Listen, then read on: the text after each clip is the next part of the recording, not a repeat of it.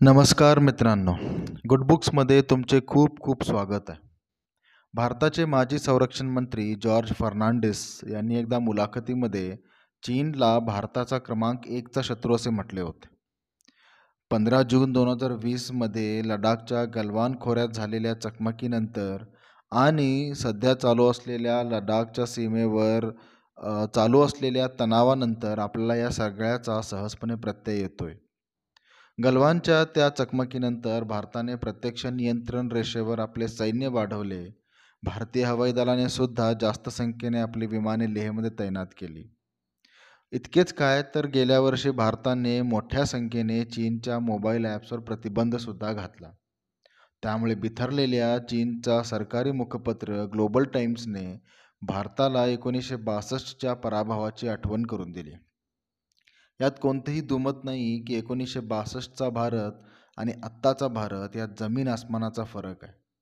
पण एकोणीसशे बासष्टच्या पराभवाची कारणमीमांसा करताना एक प्रश्न वारंवार मनात येतो तो म्हणजे हा पराभव टाळता आला असता का?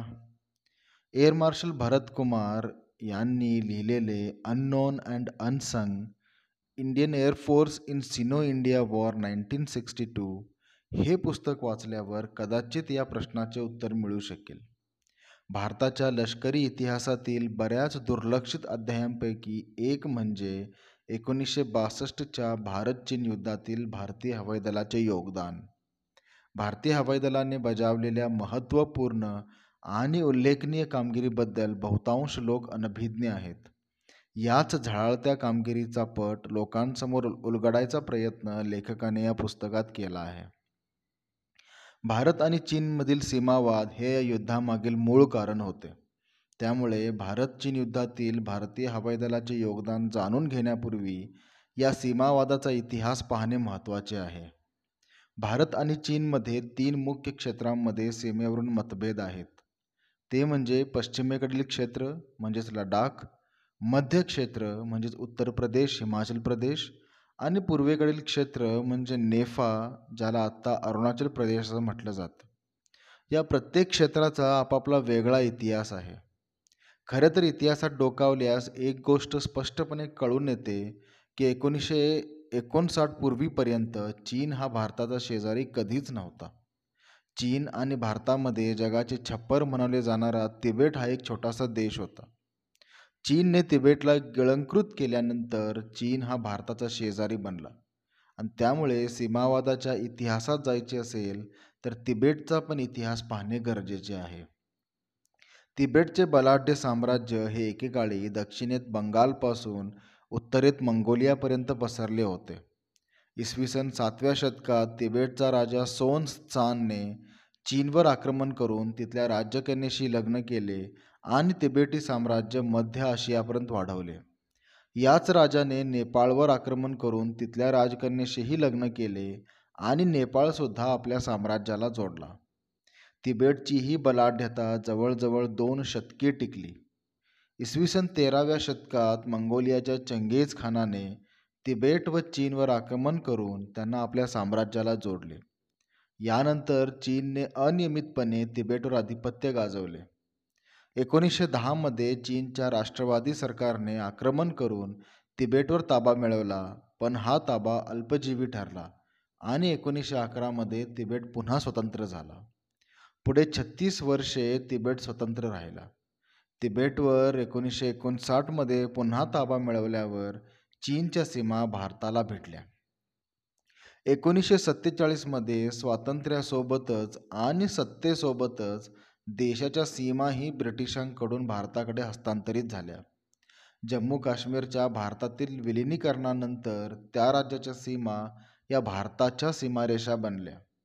भारताच्या या पश्चिम भागातील काश्मीर राज्य आणि तत्कालीन तिबेट देश यांच्यातील आंतरराष्ट्रीय सीमा निर्धारणाबाबत ब्रिटिशांनी काय काय पावले उचलली याबाबतीत या पुस्तकात सखोल माहिती देण्यात आलेली आहे. त्यासोबतच सांगितली आहे अरुणाचल प्रदेश आणि तिबेटमध्ये आखलेल्या मॅकमोहन रेषेची कहाणी. यात स्पष्टपणे कळून येते की विशिष्ट अशा भौगोलिक प्रदेशामुळे या सीमा निश्चित करणे किती किचकट काम होते आणि त्यामुळेच चीनमध्ये सीमेबाबत बरीच गोंधळाची स्थिती निर्माण झाली होती. आणि हीच गोंधळाची स्थिती पुढे एकोणीसशे बासष्टमध्ये युद्धाचे एक महत्त्वाचे कारण बनली. स्वातंत्र्यानंतर भारताचे प्राधान्य साहजिकच देशाच्या समतोल विकासाकडे होते. त्यामुळे लष्कराच्या आणि पर्यायाने देशाच्या सुरक्षेसाठी अत्यावश्यक अशा सीमा भागातील पायाभूत सोयीसुविधांच्या विकासाकडे तत्कालीन सरकारचे दुर्लक्ष झाले. आपले सैन्य पाकिस्तान विरुद्धच्या संघर्षात वरचढ आहे आणि चीन आपल्या विरुद्ध काहीही करणार नाही चीनसोबतचे सर्व मतभेदांचे मुद्दे चर्चेने सोडवू अशीच भारत सरकारची सुरुवातीला भावना होती. त्यामुळेच कदाचित सीमा भागातील पायाभूत सुविधांच्या विकासाची आणि लष्कराच्या आधुनिकीकरणाची सरकारला फारशी गरज वाटली नाही. एकोणीसशे चोपन्नमध्ये चीनसोबत झालेल्या पंचशील कराराने नेहरू सरकारला चीनविषयी एक प्रकारे आश्वस्त केले आणि परिणामी चीनसोबतच्या सीमेकडे दुर्लक्ष झाले. पण चीनने तिबेटचा ताबा घेतल्यावर मात्र भारत सरकारला चीनकडे लक्ष देणे भाग पडले. चीनने तिबेटचा ताबा घेतल्यावर भारतीय प्रदेशात सुद्धा घुसखोरी करायला सुरुवात केली.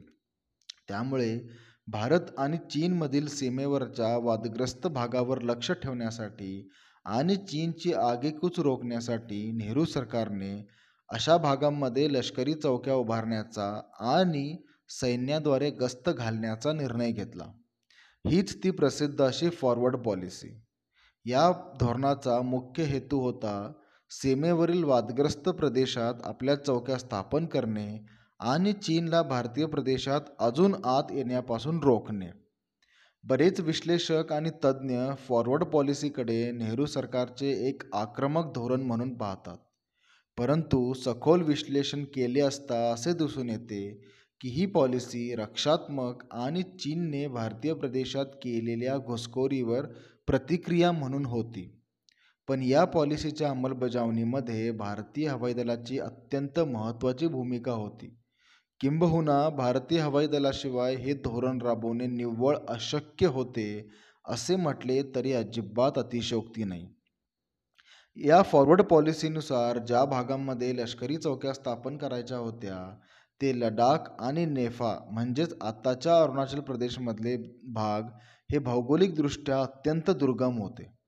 या भागातले हवामान अत्यंत प्रतिकूल होते. या भागांमध्ये कोणत्याही प्रकारच्या विकसित अशा पायाभूत आणि दळणवळणाच्या सुविधा उपलब्ध नव्हत्या. रस्ते रेल्वे मार्ग अस्तित्वातच नव्हते.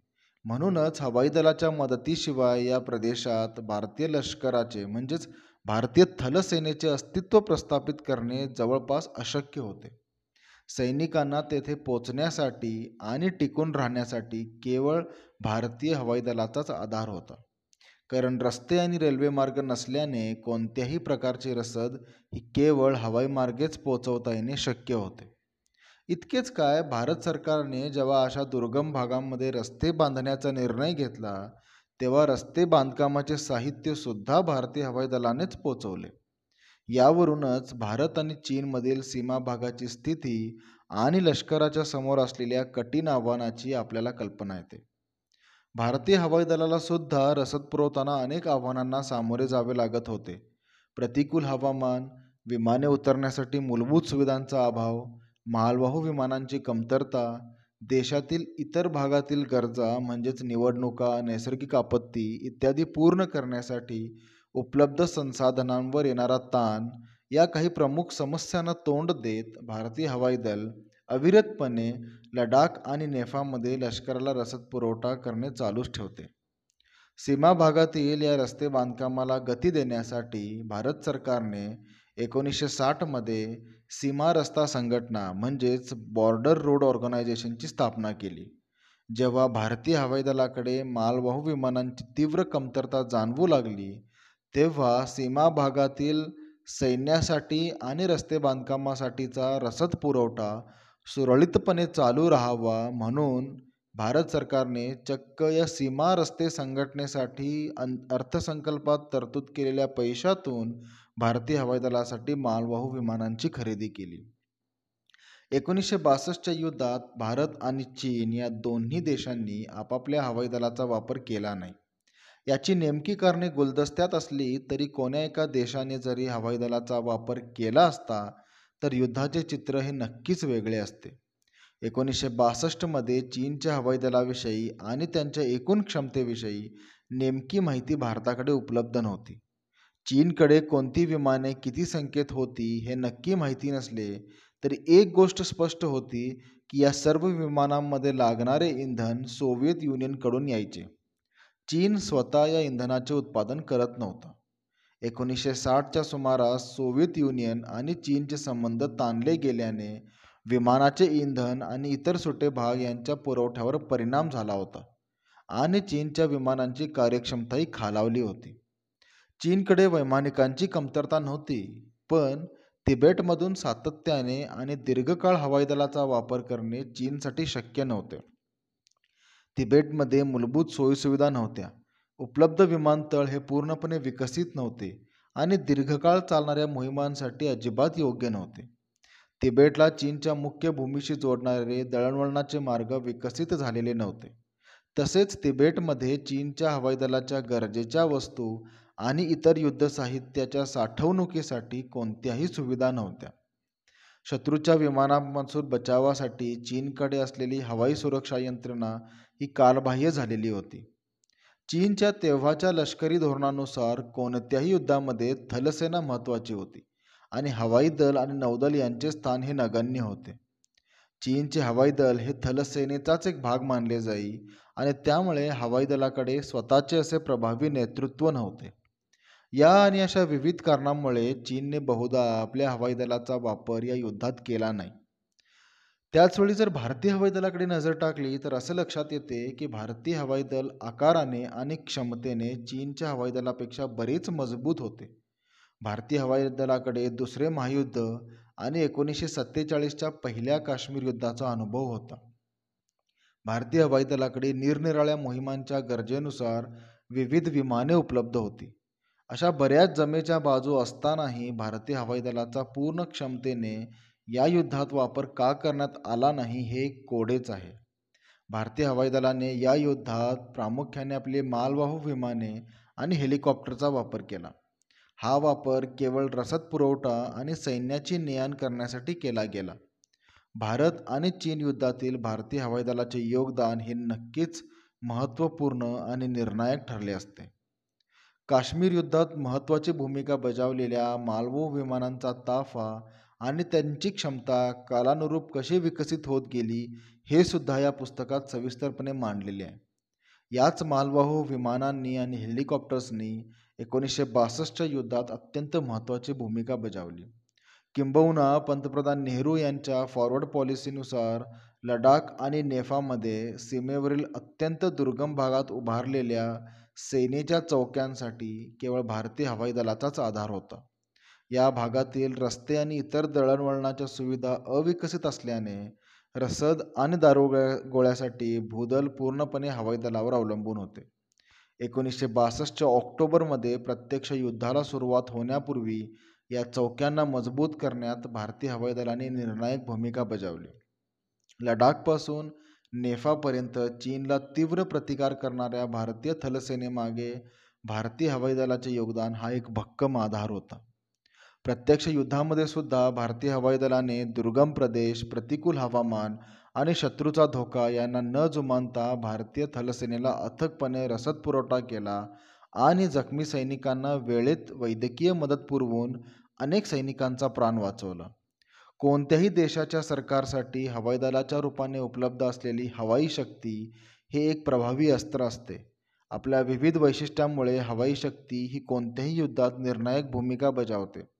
शत्रूच्या प्रदेशात खोलवर जाऊन हल्ला करण्याची क्षमता वेग गतिमानता लवचिकता संहारक शक्ती इत्यादी विविध वैशिष्ट्यांमुळे हवाई शक्ती कोणत्याही युद्धाचे पारडे सहज फिरवू शकते.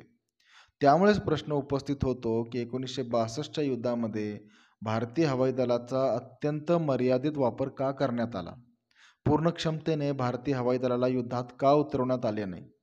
जर असे झाले असते तर एकोणीसशे बासष्टच्या युद्धाचा निकाल हा नक्कीच वेगळा असता.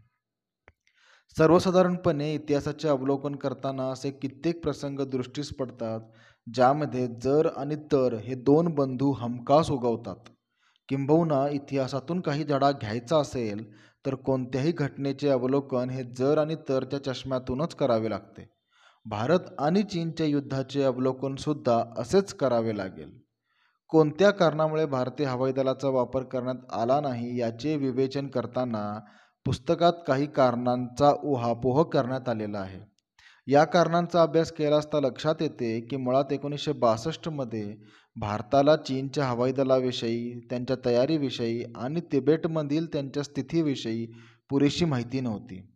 अशी माहिती असती तर भारताला कळून चुकलं असतं की भारतीय हवाई दल हे चीनपेक्षा वरचढ आहे आणि वापर त्याचा युद्धामध्ये केल्यास चीनचा पराभव हा निश्चित होता.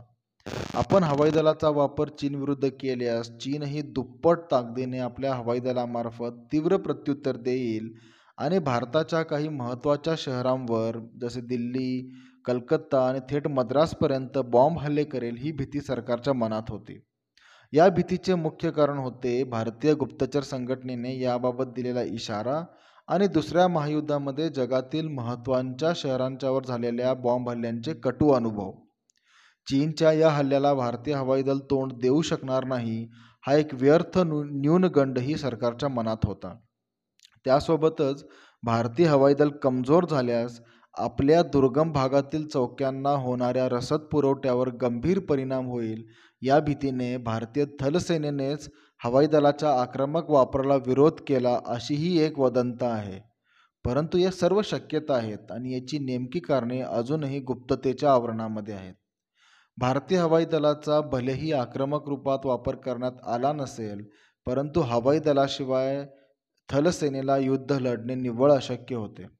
एकोणीसशे पन्नासमध्ये लडाख आणि नेफामध्ये लष्कराच्या चौक्या स्थापन केल्यापासून भारतीय हवाई दल या भागामध्ये सक्रिय होते. या चौक्यांना आणि सीमा भागात गस्त घालणाऱ्या सैनिकांच्या मजबूतीकरणासाठी आणि दुर्गम भागात टिकून राहता यावे यासाठी सर्व प्रकारची रसद पुरवण्याची जबाबदारी ही भारतीय हवाई दलाची होती. ही एक दीर्घकाळ चालणारी मोहीम होती आणि भारतीय हवाई दलाच्या वैमानिकांना विश्रांती ही केवळ कधीकधी खराब हवामान असल्यावरच मिळायची. अन्यथा रात्रंदिवस या वैमानिकांनी लष्कराला रसद पुरवठा करण्यासाठी आपले सर्व कौशल्य पणाला लावले. या काळात हवाई दलाने केवळ सैन्याचा रसद पुरवठाच नाही केला तर सीमा भागात रस्ते व इतर दळणवळणाच्या साधनांसाठी आवश्यक बांधकामाचे साहित्यही पोहोचवले. त्यामुळे सीमा भागात थोडेफार रस्ते बांधकामाचे एरवी अशक्यप्राय वाटणारे काम शक्य झाले. भारत आणि चीनच्या सैनिकांमध्ये प्रत्यक्ष चकमक चालू झाल्यावर भारतीय हवाई दलाचे काम कित्येक पटीने वाढले. थलसेनेच्या गरजा पूर्ण करण्यासाठी हवाई दलाचे जमिनीवरील कर्मचारी रात्रंदिवस राबत होते. वैमानिकही अत्यंत प्रतिकूल अशा प्रदेशात आणि हवामानात अविरतपणे उड्डाण करत होते. मर्यादित संसाधने असतानाही भारतीय हवाई दलाने या काळात आपली क्षमता तब्बल दहा पटींनी वाढवली आणि कोणत्याही तक्रारीविना लष्कराला पूर्ण सहकार्य करून त्यांच्या गरजा पूर्ण केल्या. पण दुर्दैवाची बाब म्हणजे भारत आणि चीन युद्धातील भारतीय हवाई दलाचे योगदान इतके महत्त्वपूर्ण असूनही भारतीय हवाई दलाला याचे म्हणावे तेवढे श्रेय कधीच मिळाले नाही. एअर मार्शल भरत कुमार यांनी हीच कमतरता या पुस्तकातून भरून काढली असे म्हटले तर वावगे ठरू नये. तर मित्रांनो हे पुस्तक तुम्ही नक्की एकदा वाचा हे मी तुम्हाला सुचवतो. जर हा एपिसोड तुम्हाला आवडला असेल तर नक्की लाईक करा शेअर करा. तुमचे खूप खूप धन्यवाद.